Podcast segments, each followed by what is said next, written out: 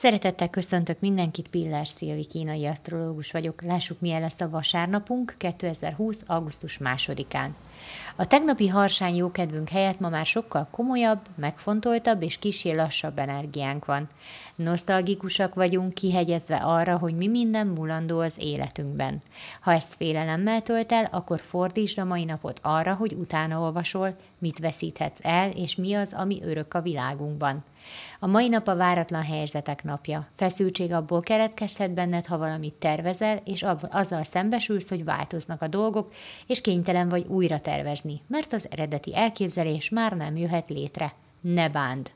A mai nap a rugalmasságra tanít, ha ennek ellenállsz, akkor rossz napod lesz, tele mérgelődéssel és csalódással. Helyette vedd elő az életbe vetett bizalmadat, és mert kivárni, hogy alakuljanak a dolgok.